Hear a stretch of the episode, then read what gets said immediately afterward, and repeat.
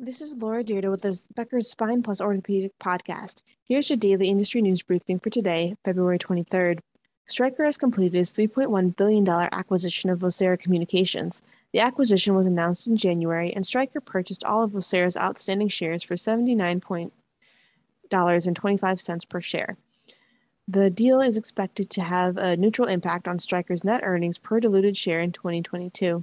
Vocera provides clinical communication and workflow products and is used in nearly 1,900 healthcare facilities.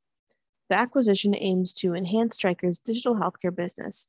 Two, around 60% of Medtronic's business held or won market share in the third quarter of its 2022 fiscal year, including the company's spine and cranial technologies business lines. The third in the third quarter, the cranial and spinal technologies revenue increased 2% year over year to $1.1 billion, and revenue from spine and biologics products increased in the high single digits. Medtronic has acquired eight companies in deals totaling more than $3.2 billion since the beginning of its fiscal year of 2021. And finally, the first surgery using the Implanet Origin cervical plate has been performed in the United States. The device received FDA clearance in 2020, and Implanet began promoting it last year after acquiring French company Orthopedic and Spine Development. Implanet sold more than 7,000 of the cervical plates thus far.